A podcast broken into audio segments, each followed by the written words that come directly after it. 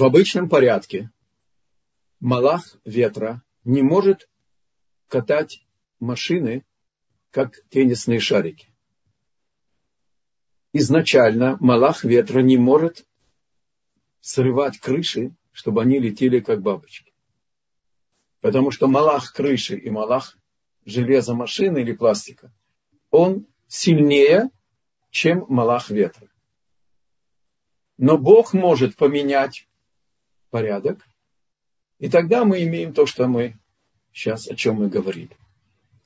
То есть, и естественный природный ход вещей, и чудесный ход вещей, как было у Авраама Авин, которого поставили перед идолом и сказали, или кланяйся идолу и пойди, или пойди в печь.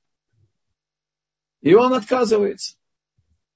Хотя это совершенно абсурдная заповедь, пожертвовать жизнью только ради того, чтобы несколько групп мышц спины там и, и колен напрячь, зная, что перед тобой стукан, чурка, для того, чтобы сохранить жизнь, а потом верой и правдой служить Богу, да еще распространять веру, веру в единого Бога и так далее. И когда его кидает в огонь, его готовность пожертвовать своей жизнью, потому что это воля Бога, без вопросов, без размышлений, как будто бы взять эту волю и проникнуться ею. Это поведение, этот шаг, эта связь между разумом и сердцем и телом привела душу Авраама в пульт управления, который выше уровня Малахим. И тогда его самопожертвованность, слившаяся с волей Бога, на деле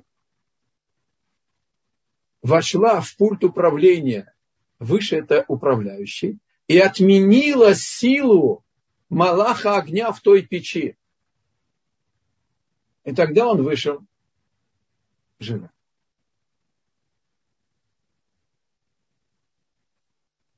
Это называется вера. А мы часто путаем. И понятие веры считаем это знание, что есть Творец, знание, что Тора Мяшамаем, что Тора дана значит, э, сверхчеловеческим разумом, она значит, нечеловеческий плод, нечеловеческого э, разума и так далее.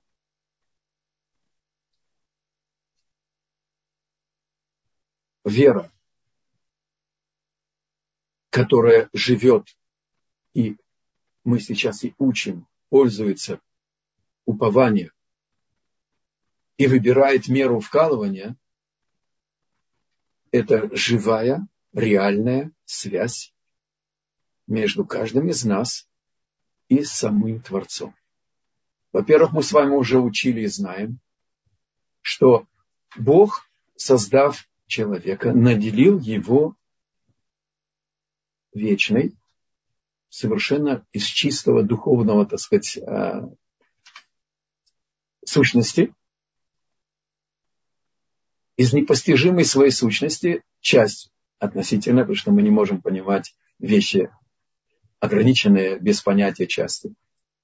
Каждая душа наша, она частичка непостижимой сущности самого Творца. И эта наша душа, она находится в постоянной, реальной, действительной связью с Богом. То есть, если я вам сейчас скажу, что сейчас 10 часов и 13 минут, вы не должны мне верить. Вы можете посмотреть на свои часы и убедиться, для того, чтобы проверить действительность, то, что открыто, не нужна вера.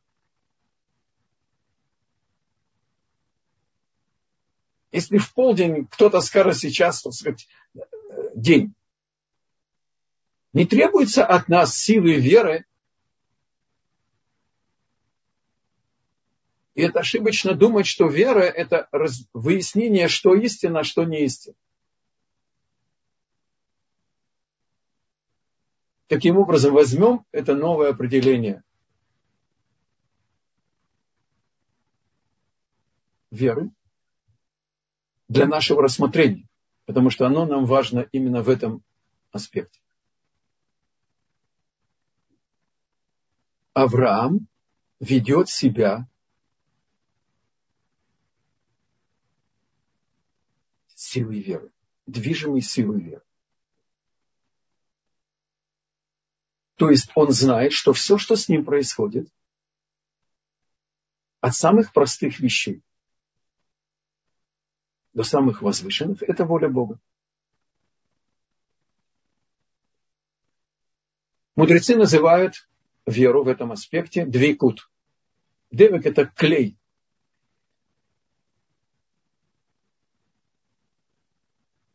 Мы, мы должны это воспринять как абсолютное, достоверное, непоколебимое восприятие всего, что происходит, что это воля Творца.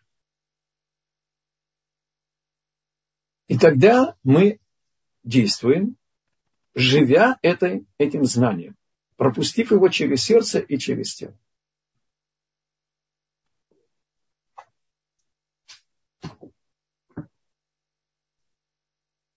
Я приготовил вам маленький отрывок из Талмуда, Масехет Таанит.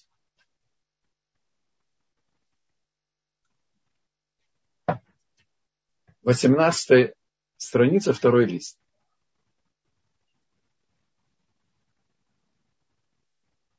Римский наместник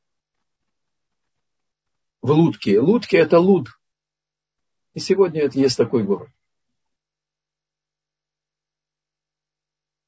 Ему стало известно, что была убита какая-то девушка. Римская.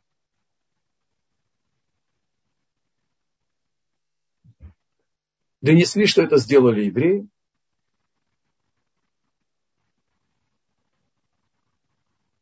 Троянус знал, что это не евреи. И он объявляет, указ об уничтожении всех евреев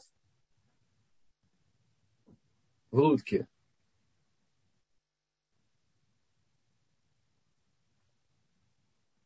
Двое евреев, Лулианус и Папус, братья, идут к нему навстречу и говорят, никто не виноват, это мы виноваты. И взяли на себя этот поклеп. И Талмуд описывает нам диалог между Лулианусом и Папусом, его братом, и Троянцем. Троянус им сказал, а, вы ведь из народа Миха... Мишаэля, Хананья и Зарьи. Ну тогда пусть ваш Бог вас спасет из моей руки.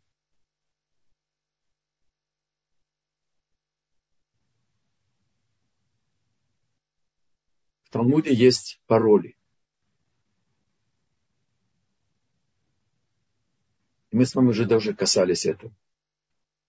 Коль, коль Яков, ваядаем еды Эйсав. Голос Якова – он сила, противостоящая рукам Эйсава. А насчет рук Эйсава сказано, как Ицхак благословил Исава, сказал Ал-Харбехатифье. Троянус знает наши источники. Они готовились воевать против нас не только мечом. И он кидает им вызов. Ваш же Бог спас Мишаэля Хананя Азарья из рук Навуходнецера, когда их кинули в печь, они вышли живыми из огня. Пусть ваш Бог вас и спасет от моей руки. То есть вы утверждаете, что коль-коль Яков, то есть вера совершенная Якова, которая выражается в поведении а когда нет возможности значит, э, приносить жертвоприношения, как было в храме, это молитва.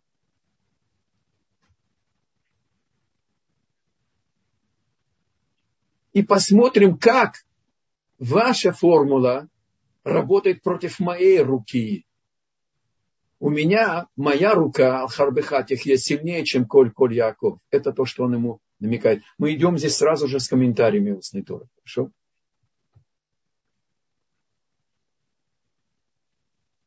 Когда я это готовил вам, я обратил внимание на их имена. Лулианус и Папус. Есть в Талмуде в другом месте диалог более известный, когда Иуда бен Папус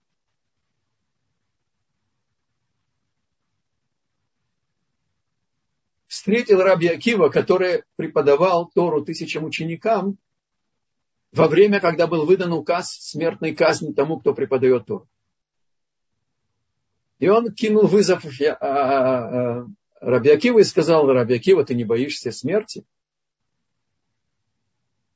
Сказал ему Раби Акива притчу.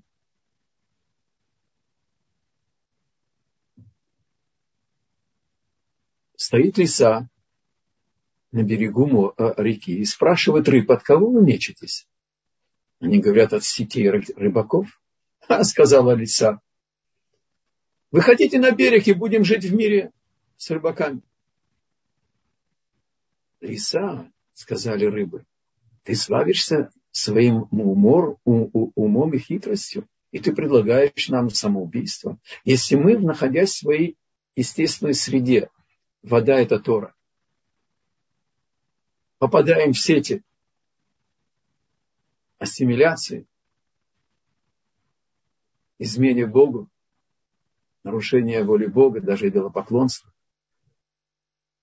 так на, на берегу мы сможем выжить. То есть Иуда бен Папус. А здесь Лулианус и Папус. То есть это поколение, которое выросло уже в изгнании римском когда родители дали своим детям уже римские имена. А имя – это сущность, это подход родителей к воспитанию, к будущему. И посмотрите, как искорка Божия в душе еврея проявляется. Об их вере говорит устная Тора, свидетельствует что в Оламаба, в Ганедине, нет никто, кто может быть в их, э, в их, так сказать, месяцой, то есть э, в их сине. На таком уровне они себя поставили их поведение. Итак, диалог продолжается. Они стоят перед нелюдям, зная, что он знает, что они не убили. И он глумится над сокровеннейшими, так сказать, элементами нашей веры. Знает и бьет прямо ниже пояса. За злорадством, с наслаждением садистским. Как они продолжают с ним говорить на эту наглость?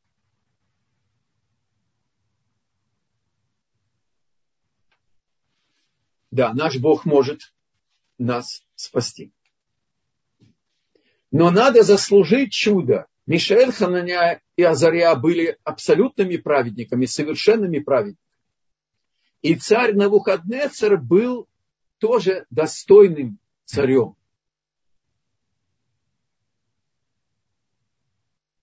А ты, злодей, и Бог не будет через тебя делать чудо нас спасать.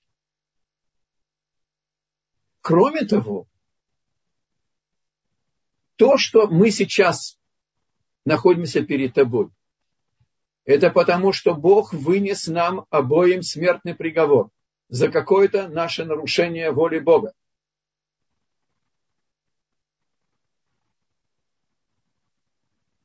А тебя Он выбрал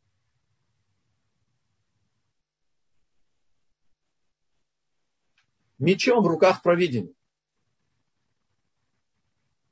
Если ты нас не убьешь, то есть много медведей и львов и других, так сказать, опасностей, которые нас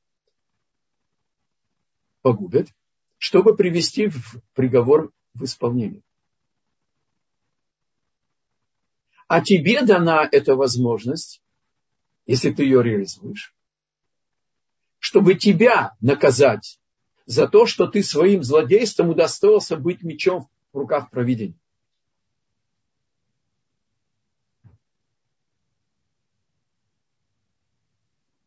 Чтобы наказать тебя за твое злодейство. Он их казнит. И не успели они двинуться оттуда, еще не успели их похоронить, как прискакали из столицы два министра и размозжили его голову палкой. Очевидно, посох какой-то там правительственный и так далее.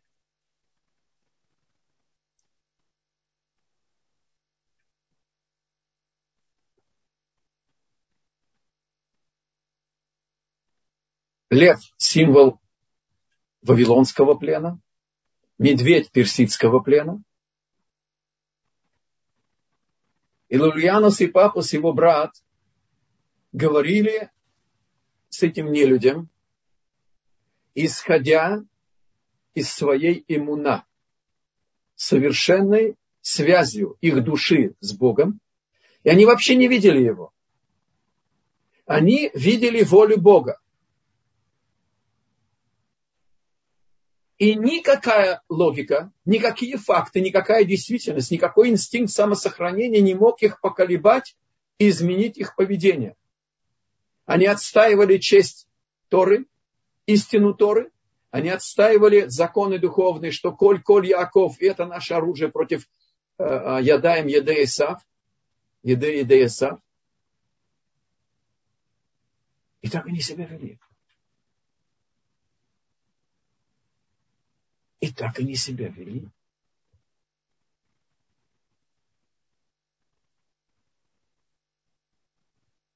Вот почему есть очень много ступеней у веры. Потому что это реальное состояние человека, когда его знание, пропущенное через сердце, приводит к определенным шагам, действиям.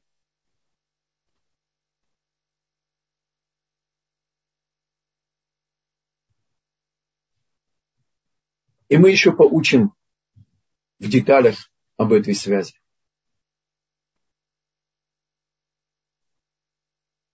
Нам сразу же наше отрицательное начало говорит, это Ехиде Сгула. Это только ангелы живые здесь, среди нас, могут так себя вести. Это не про нас. Неверно. Каждому из нас поставлена задача прилепиться к Творцу.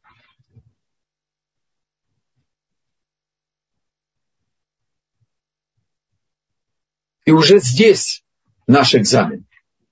Что мы скажем нашему отрицательному началу? Равольбе Зацаль приводит э, в э, комментариях, кстати, уроки по Хумаше его на Берешит.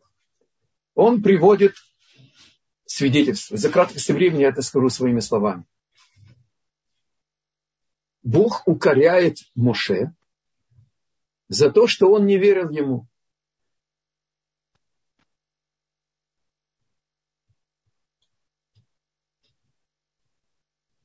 В чем это проявилось?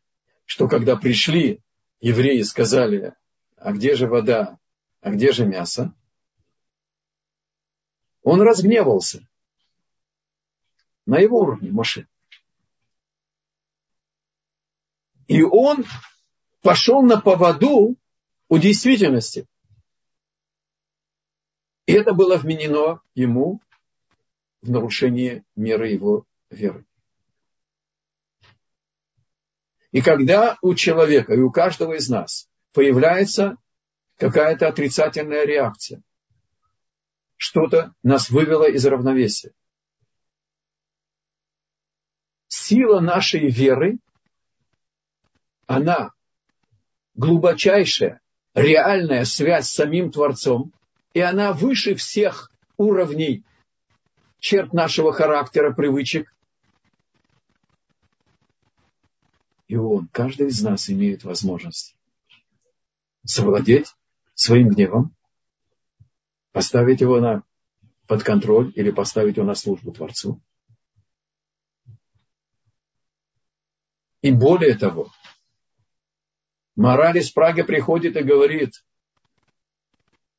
если мы будем углублять вот наше это знание и ощущение живой связи с Богом, и что все, что с нами происходит, это от Него, это и есть то определение веры, которое символизируется двикутом прилепленности, то мы должны быть в постоянной радости.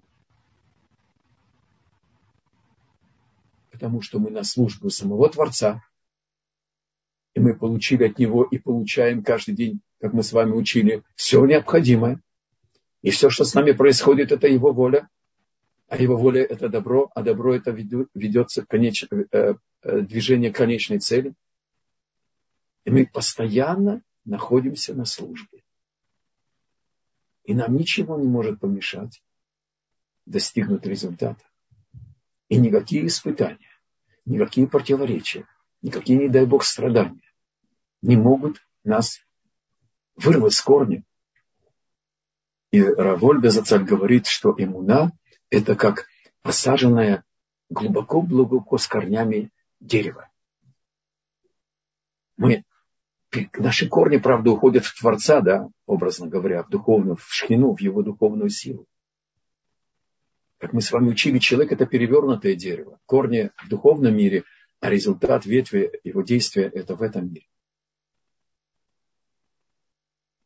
Это действительно задача каждому из нас. Раволь писал книгу для всех.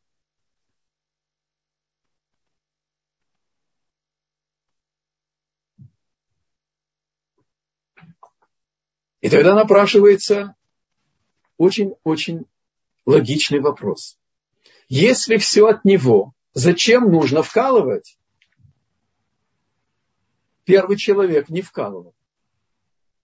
У него все было готово. Ему прислуживали там малахи. И он занимался исправлением духовного мира.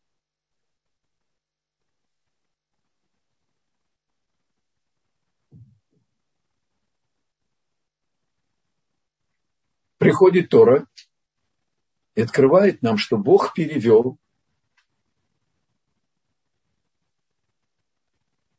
с управления абсолютного надприродного управления в пустыне и сказал, мои дорогие, вы входите в управление, когда вы обязаны пахать.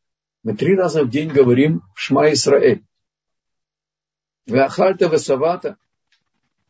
И сказано, что будешь убирать урожай. Васапта Даганеха. Не Малахим будут снимать урожай. Ты будешь снимать урожай. Тебе нужно вкалывать. А с другой стороны сказано, что нельзя полагаться на чудо. Не может человек сказать,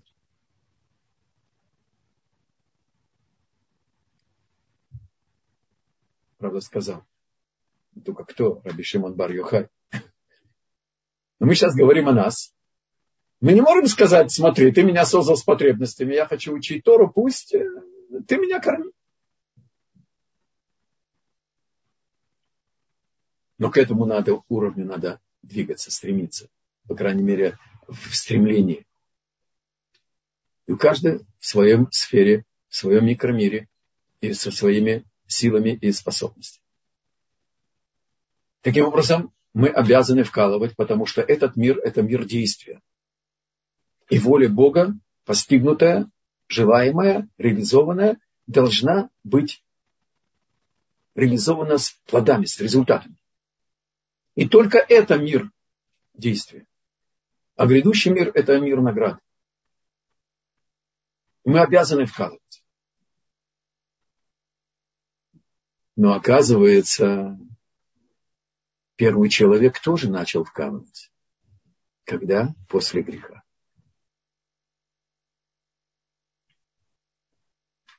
Мои дорогие,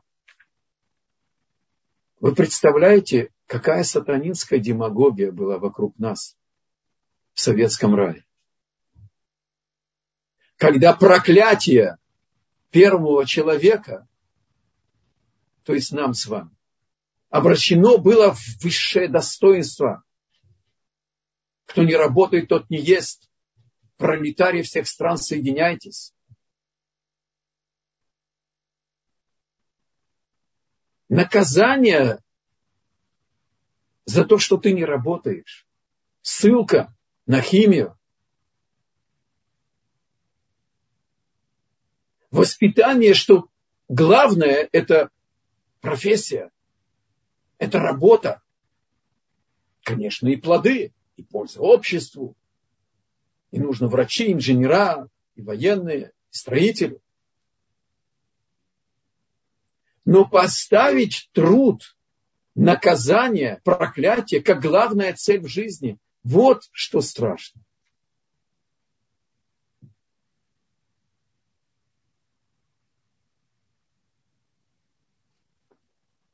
И в советском раю появилось понятие. Большевикам удалось создать новый вид людей. Homo советикус. Трудоголики мы все с вами. Да еще когда приехали в свою, в свою страну и работаем на свой народ.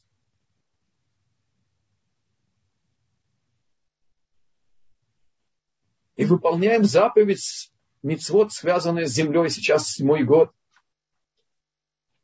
Мы настолько любим эти заповеди, что даже не обязываясь истории, пока нет всех условий, мы продолжаем выполнять это, как это не было бы сложно. Я говорю о крестьянинах наших, верующих.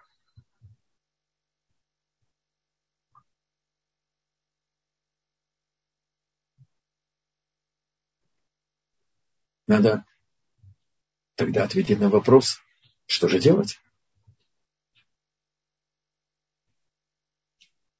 Объясняет Тора. Бог перевел нас на режим. И поэтому я предварил наш урок, чтобы выяснилось, что нету никакой разницы между природой и чудом. Только то, та воля Бога, которая проявляется ежедневно, мы называем природой. То, что проявляется раз, значит, тысячу лет, мы называем чудо. Или когда статистика показывает, что никакая, так сказать, реальная э, логика не может помочь, чтобы 39 ракет в 91 году пущены были Саддамом Хусейном и Махшмов Захро по густо населенным районам Израиля, один убит.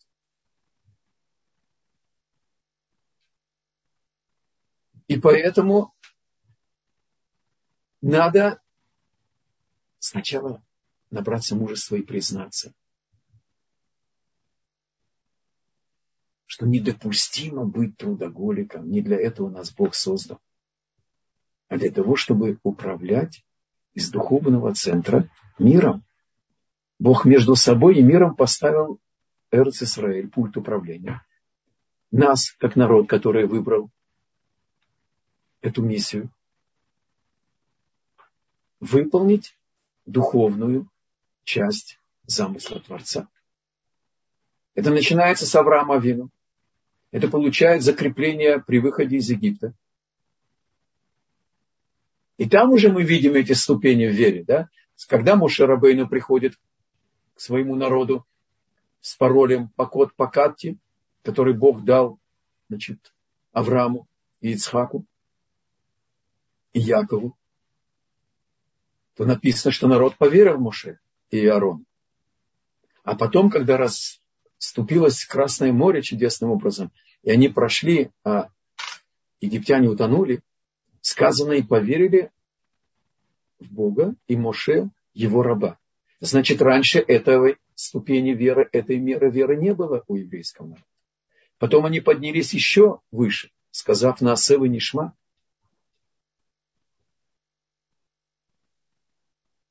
А потом они приняли вторые скрижали, сделав еще одно раскаяние за грех золотого тельца. И Бог готовит евреев для входа в Эрец Исраэль 40 лет. А для того, чтобы войти в, в управление, так сказать, надприродное в пустыне, потребовалось 49 дней. От исхода из Египта до получения Торы. Это очень сложная задача. Исправлять грех первого человека. Но нам Авраам, Ицхак и Яков из 12 колен Израиля наследовали. Эти духовные силы, они есть у нас, у каждого из нас. Только их нужно задействовать. Как все, что мы с вами учим, все находится внутри нас, готовое.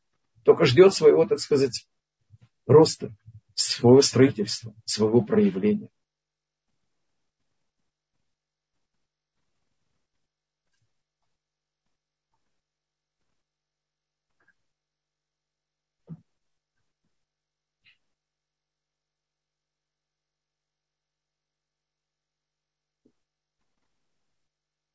Мы обязаны пахать, но не приписывать никаким своим усилиям, никаким своим талантам, никакому, никакой мере своего пота результат. Ни о ком не будет сказано. Когда человек попал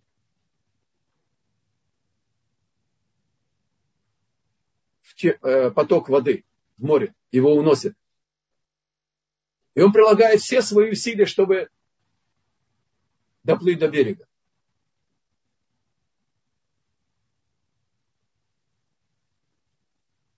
Он должен знать, что от его усилий ничего не зависит. И что перед волей Бога стоит его ситуация. 50% выплывет, а 50% не выплывет. И вот так нужно относиться к этому. Надо лишь просто, прежде чем ты идешь в море, узнать законы. Это не сейчас не наша тема. Как себя вести. Я 15 лет жил на берегу Балтийского моря. И действительно на море тонут именно хорошие пловцы, потому что они с морем на ты. Но это сейчас не наша тема. Пахать и не приписывать никакому нашему усилию конкретный результат. Если заслужишь, получишь. Не заслужишь, не получишь. И поэтому возникает этот вечный вопрос. Сколько уповать на Бога, сколько вкалывать? Здесь просто живая связь. Но сначала нужно выяснить предназначение вкалывания. Так один аспект мы рассмотрели. Исправить грех первого человека и выйти на непоколебимую, вне сомнений, без вопросов, связь с Богом, иммуна. И каждый случай не просто не теряться, не просто, чтобы это нас выбивало из седла, а еще радоваться. Еще одна задача, еще одно поручение – самим Творцом мне дано реализовать. И каждая мера выполнения воли Бога, это и есть наша Ламаба, это и есть наша вечность.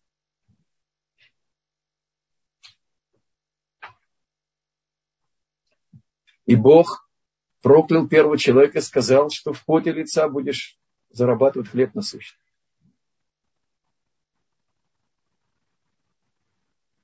А исправить нужно наше «я». Как мы благословляем на хлеб? Амоци леха минарец. Одну минутку.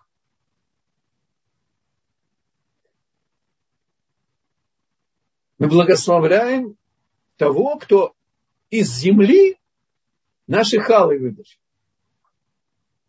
Или хлеб. Какой из земли? Даже когда придет Машех, э, сказано, что хлеб будет э, значит, на деревьях, но не из земли.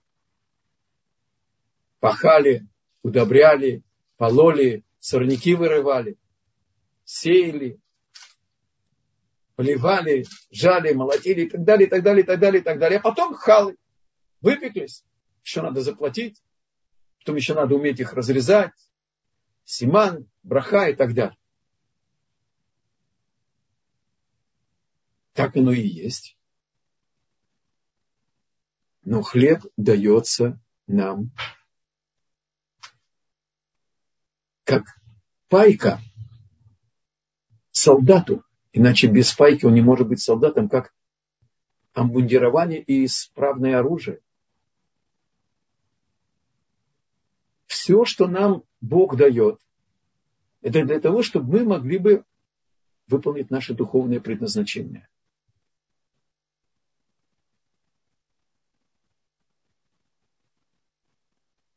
Мудрецы добавляют еще один штрих к полноте картины. Обязанность трудиться – это экзамен в мере нашей веры. Это экзамен в мере нашего упования.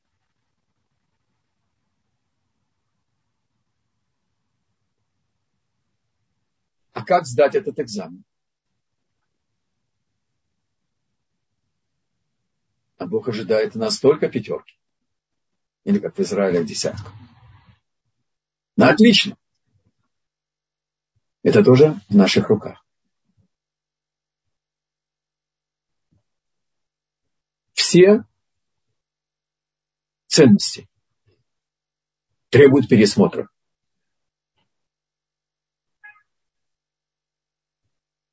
Профессия, полная отдача обязанностей. Гражданские обязанности. Народ, государство. Все это средство, а не цель. И лауреат Нобелевской премии, и открытие особых лекарств, особых методов лечения. Все это средство, а не цель. Еврей был создан быть Адам. Атем Круим Адам.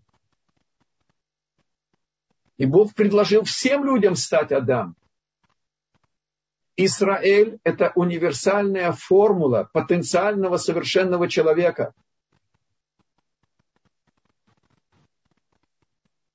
Мы должны поставить нашу духовную суть, нашу духовную задачу как главную –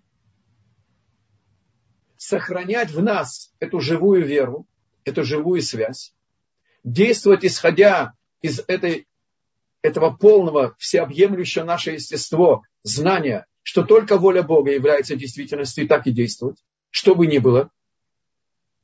И как бы нам наши глаза, наша логика, наш опыт, или действительность, что бы ни говорила нам, мы идем на «вы».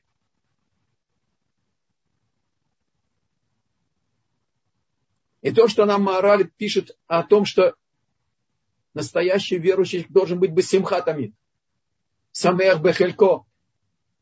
И все к лучшему, все, что от Бога, оно то, то есть соответствует конечной цели, имеет смысл, осмысленно. И даже когда нас посылает в нокаут отрицательное начало с вопросами о 6 миллионах, с вопросами, почему столько зла в мире. Это даже Авраам Авина это смутило. Основа, так сказать, веры.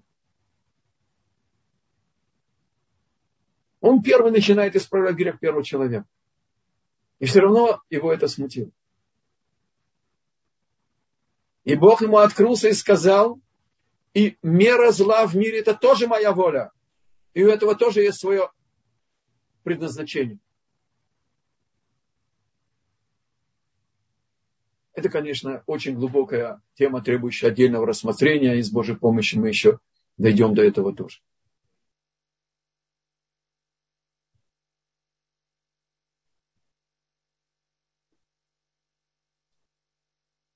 А наша духовная задача – это изучение Торы.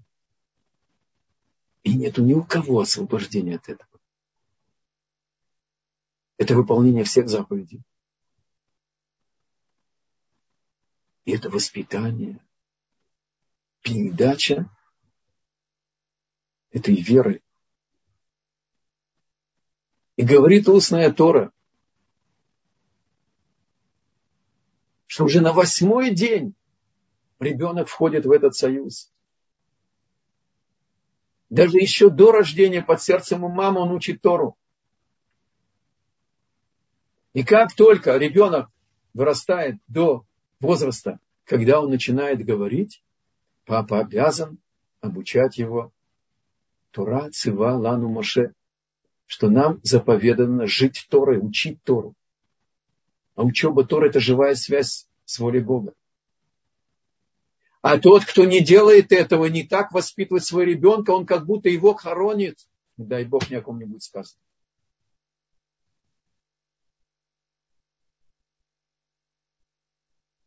Вот какая сокровенная задача у нас есть. А все остальное это средство. Мы находимся в мире действия. Мы должны пахать. И учиться не приписывать своим успехам никакого результата. Это все от него.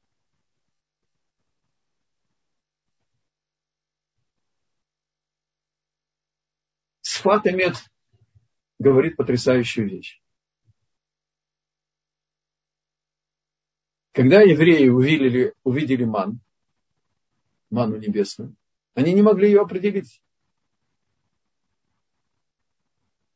Они не поняли, как... Они только поняли, что это небесный хлеб.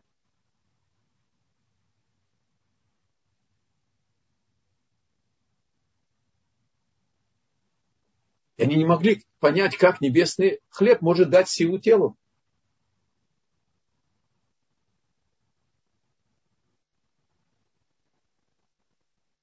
Если заглянуть глубже,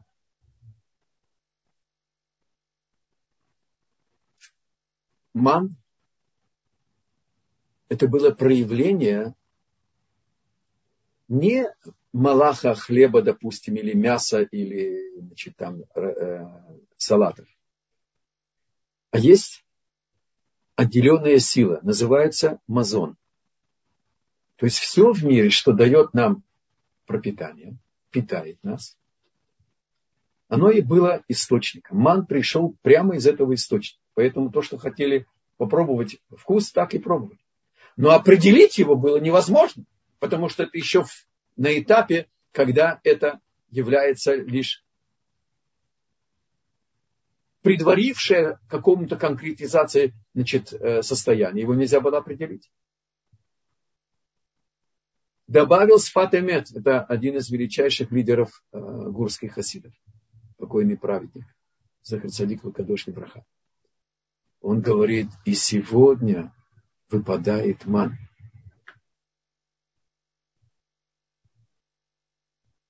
Я не нашел ничего лучшего завершить наш урок и перейти к вашим вопросам, именно его комментарий.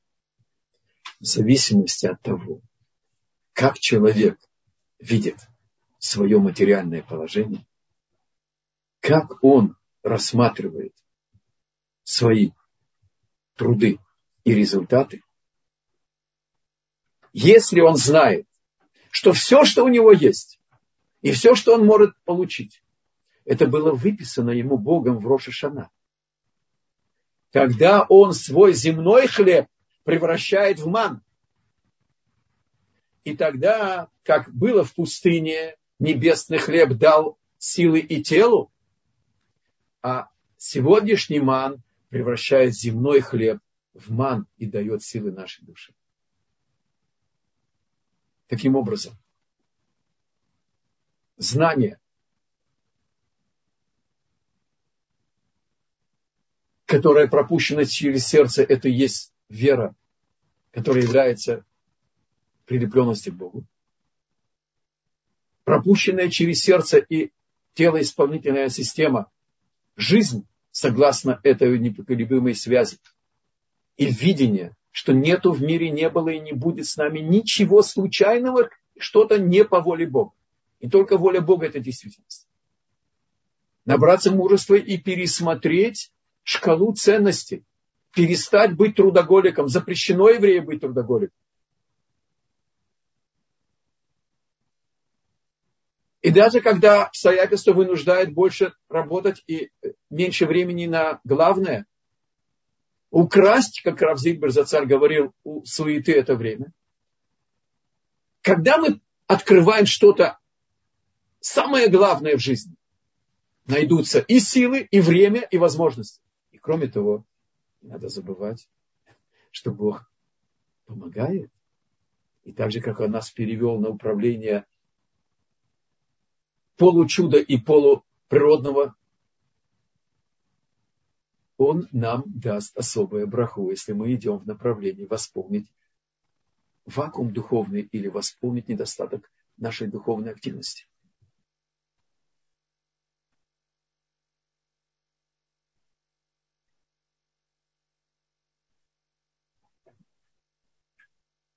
Больше я хотел с вами рассмотреть. Пожалуйста, вопрос. Большое здесь очень много благодарственных писем вам за очень познавательный, хороший урок. Единственный вопрос, который здесь есть, и спрашивают, какое благословение говорили евреи на ман, ведь ман, ман принимал вкус того, чего желал человек. Вот это вопрос потрясающий. А я не знаю ответа, дайте подумать.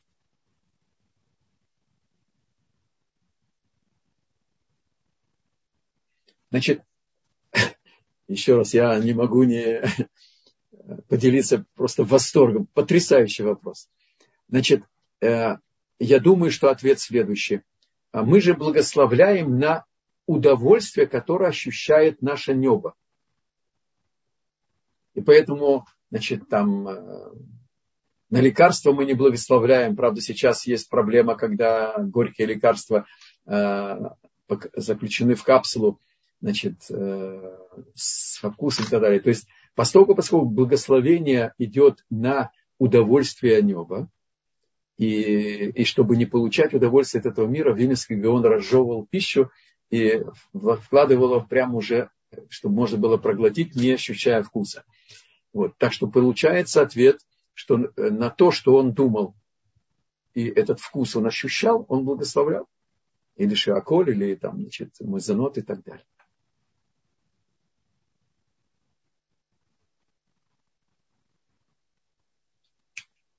Здесь поступило еще это благодарственное письмо. Вас благодарят за, за урок. И если у кого-то еще есть какой-то вопрос, вижу, у нас есть поднятая рука. Одну минутку. Батшева, я вам включаю микрофон. А микрофон ее отключен. Она должна у себя тоже включить. Я со своей стороны включила. Батшева должна самостоятельно тоже включить себе микрофон.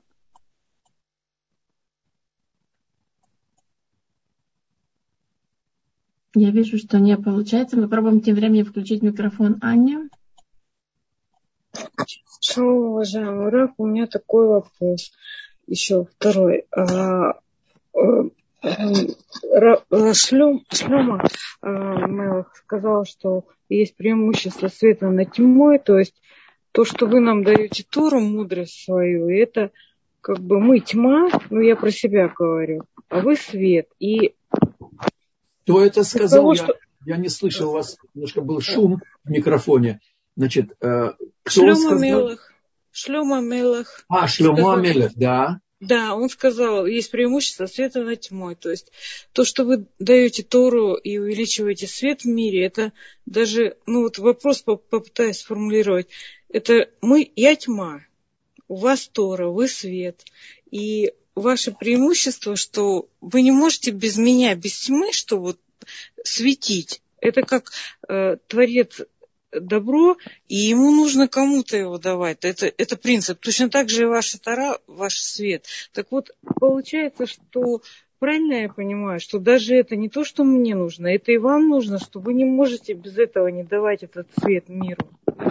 Вы сегодня соревнуетесь по оригинальности вопросов. А, госпожа Анна, вы знаете иврит? С Божьей помощью. Э, вы выключили телеф... Э, микрофон. А, да, с Божьей помощью, да. Значит, скажите, он выключается все время ваш микрофон.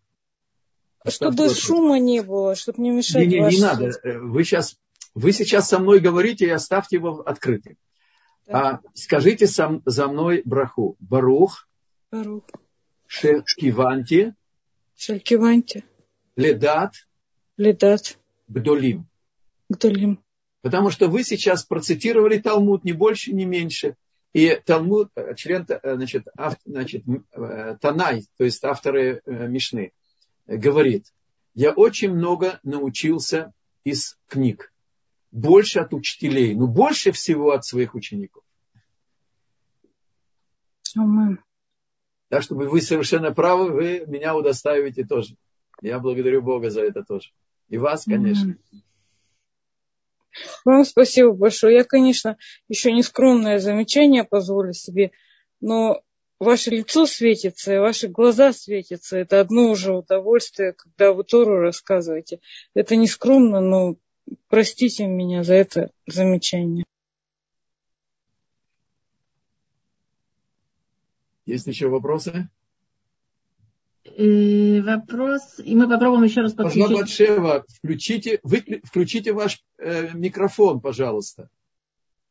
Я попробую еще раз включить. Иногда ну, бывает, ну, что как случайно вас... нажимаю. Мы попробуем еще раз, если Батшева действительно хочет задать вопрос. Она включила. Да, да, да. Так я задавайте уже... вопрос. Да, я хотела узнать, 45-й э, э, псалм, да? Я хибру хорошо не понимаю, вообще не понимаю, можно сказать. Но вот здесь записана интересная такая деталь, что э, э, про э, будущую жену Маших. Так? И то, что она должна э, освободиться от своего народа, забыть свой народ, такой перевод на русский язык. И я не поняла, а она что, будет другого народа? Смотрите, это, это, это, это не, не, нереально э, отвечать, потому что, э, к сожалению, какое-то издание, кто переводил, о чем идет речь, это вещи очень-очень глубокие, и они не воспринимаются адекватно. Э, что значит жена Машеха, и я даже, даже не понял э, эту фразу, что значит по поводу его народа, что я сейчас вам прочитаю. «Услышь, дева, возри и преклони ухо свое, забудь народ твой и дом отца твоего».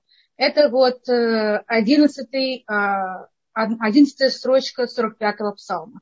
И у меня всегда это вот такое вот непонятное. Э, э, Какой у вас перевод? Синагальный? Это перевод Охель Йосиф Ицхак. Кто? Огель, Йосеф, Ицхак. А какое это, это издание в Израиле? Я понятия не имею. У меня вот псалмы, пожалуйста. Какой псалом 40? 45-й. Одиннадцатая строчка.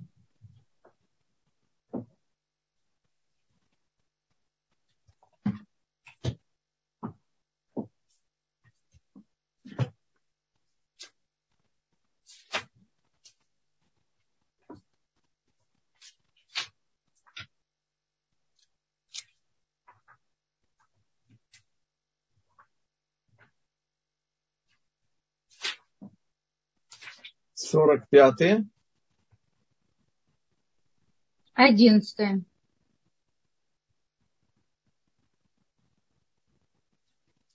Значит, смотрите, во-первых, нужно выпороть этого переводчика, да? Значит, э, написано «слушай, дочь», а никакая не жена. И смотри, и преклони ухо твое, и забудь народ твой и дом отца твоего. Да, но там написано «слышь, дева». Я просто сказала «жена» в смысле того, что она будет его женой. Я про это сказала. Но написано «слышь, дева». И вот, как вы сказали, забудь народ твой. Какой народ забыть? Кого забыть она должна? Машиах придет не только для евреев. И уже не будет как бы э, гиюра. Настолько наполнится мир знанием Бога, что не будет выбора, это уже не будет хохма, не будут делать гиюр и так далее. И Псалом обращается ко всем о конце дней, чтобы все значит, э, пересмотрели свою, свою, так сказать, бытие. А поскольку, поскольку э, женщина, она формируется в доме, и она значит, получает больше э, воздействия из среды. Мужик формируется вне дома. Так тут написано «дочь моя». И я просто не могу задерживать э, всех людей. Э, я вам на следующем уроке, без Раташем Блинедер, я приготовлю вам еще комментарии. Значит, э, но уже перевод сам говорит о том, что это тот, что у вас есть комментарий, надо посмотреть, насколько он правильный и тогда мы сможем, я смогу дать вам более полный ответ. Спасибо. И очень, очень хорошо, что вы так учите, э, обращаете внимание на детали. Так нужно читать Тору. Спасибо. На каждую деталь и посмотреть, какой смысл получается и так далее.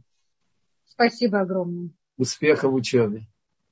Спасибо большое за вопрос, Раву Шимону за ответ. И у нас здесь еще Хая тоже поднимает руку. Мы попытаемся включить микрофон.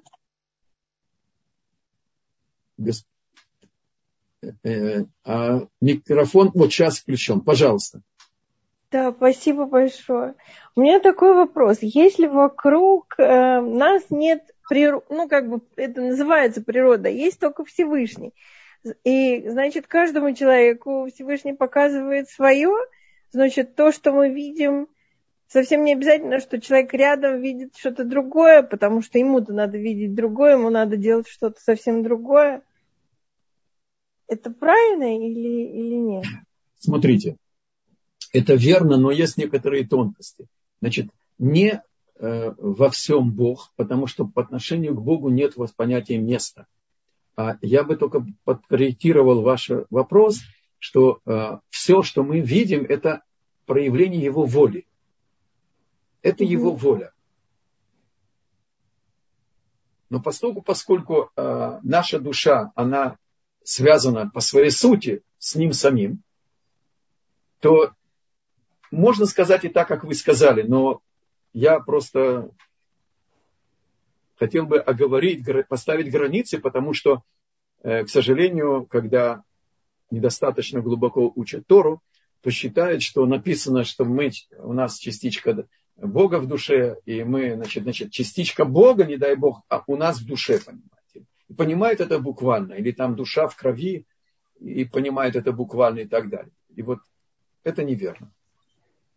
Так что вы правы. Каждый человек в каждой конкретной ситуации его ожидает э, значит, некоторые испытания, а другие люди могут смотреть, что он Дон Кихот. Какое тебе дело до всего? Почему ты вдруг? И так далее. Да? Э, я учился у американских э, алим э, лет 30 назад в Иерусалиме. Значит, автобусная остановка, станция находится по, на выезде из города почти. А я живу еще почти дальше.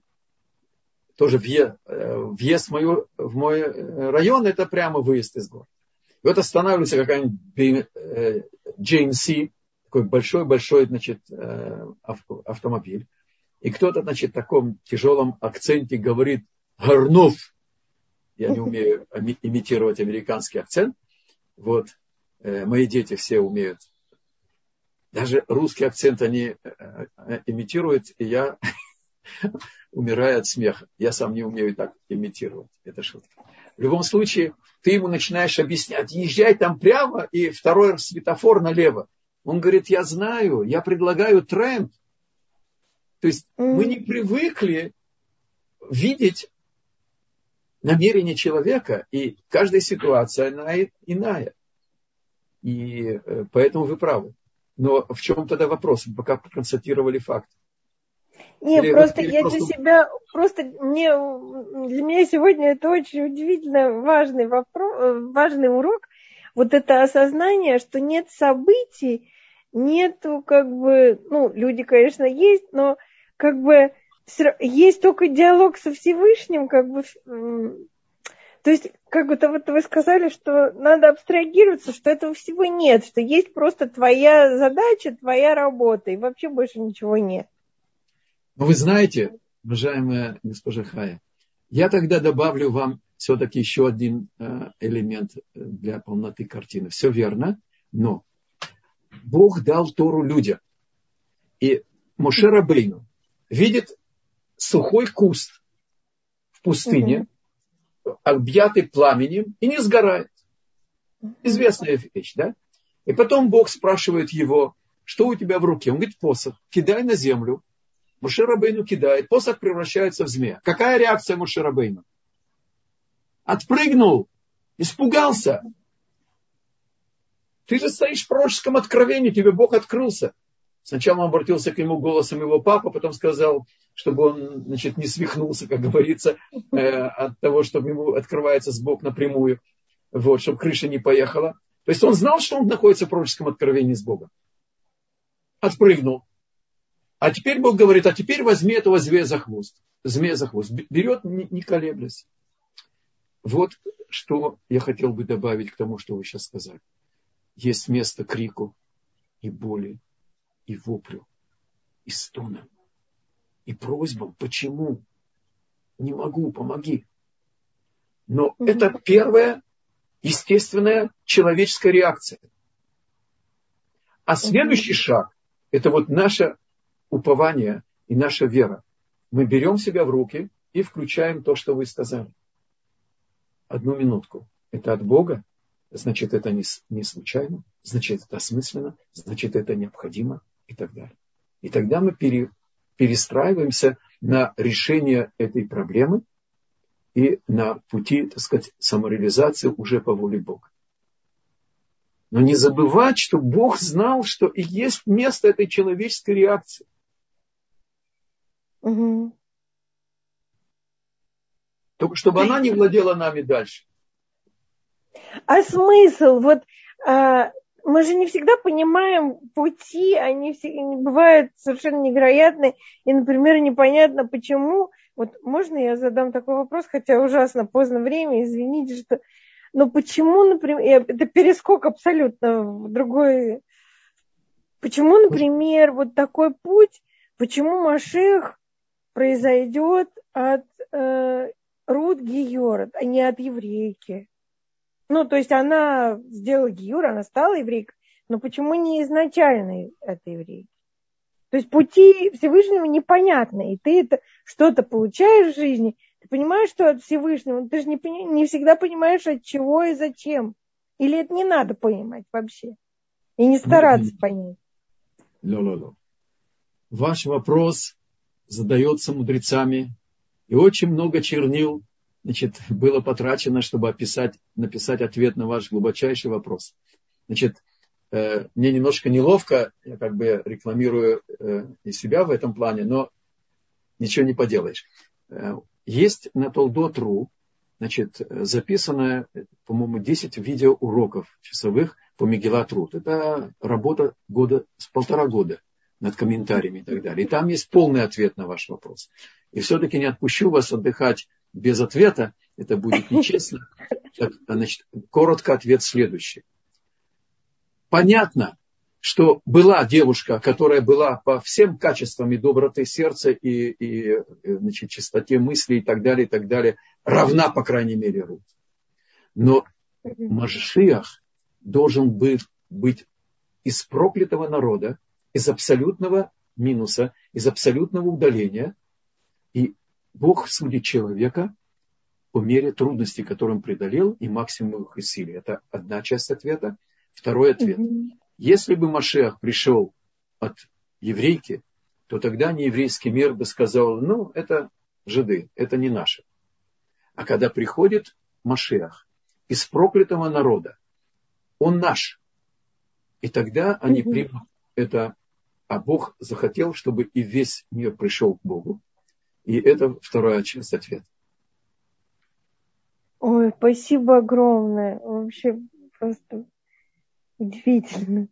А можно мне добавить кое-что? Может быть, я э. какой-то долю, может быть, я угадаю?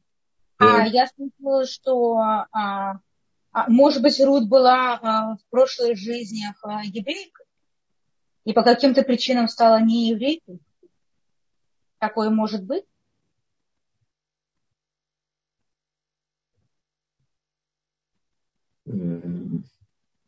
Это первое. А второе, я слышала, что а, так было а, задумано Богом, чтобы как бы обвести э, сатану. В том, чтобы, а, как говорится, бриллиант вышел из а, мавитян, так как я слышала. Чтобы дать взятку отрицательному началу. Э, смотрите, это классический, это классический комментарий, но я надеюсь, что семейство Раскиных нам позволит, потому что нужно еще помнить, что это и за их время. Но я отвечу коротко. Значит, этот ответ классический, но он меня не удовлетворил полностью. Осталось у меня все-таки непонятно. Взятку давать значит, э, сатане. Э, сатана – это воля Бога. Нас испытывать, создавать нам трудности и так далее. Значит, но э, я удостоился такого ответа. Когда абсолютный минус свидетельствует о том, что Творец, Он единственная истина в мире, это высшее раскрытие единства Творца. И именно поэтому Машех приходит из абсолютного минуса, из проклятого народа. И ей было что терять. Один бы СМС послала бы две золотые кареты, Эглон, царь, значит, Муава послал бы за своими двумя дочерьми, э, Эфра, э, Орпай и, и, и Рут. Вот почему это приходит, обратите внимание, от отца с двумя дочерьми, со старшей дочерью, а потом от это, тесть с невесткой, это Иуда и Тамар, а потом с, с отменой всех законов эм, э, уединения. То есть Номи дала ей курс Гиура, она сдала с отличием Рут, а теперь сказала, теперь все, что я тебя научила, в нарушении всему пойди в эту святую ночь, значит, э, и скажи, что ты Явама, а он Явам и так далее. То есть все абсолютный минус. И это вот для того, чтобы показать, что даже когда человек нарушает в волю Бога, он служит Богу. Только кто руками, то выполняет, а кто своим горбом.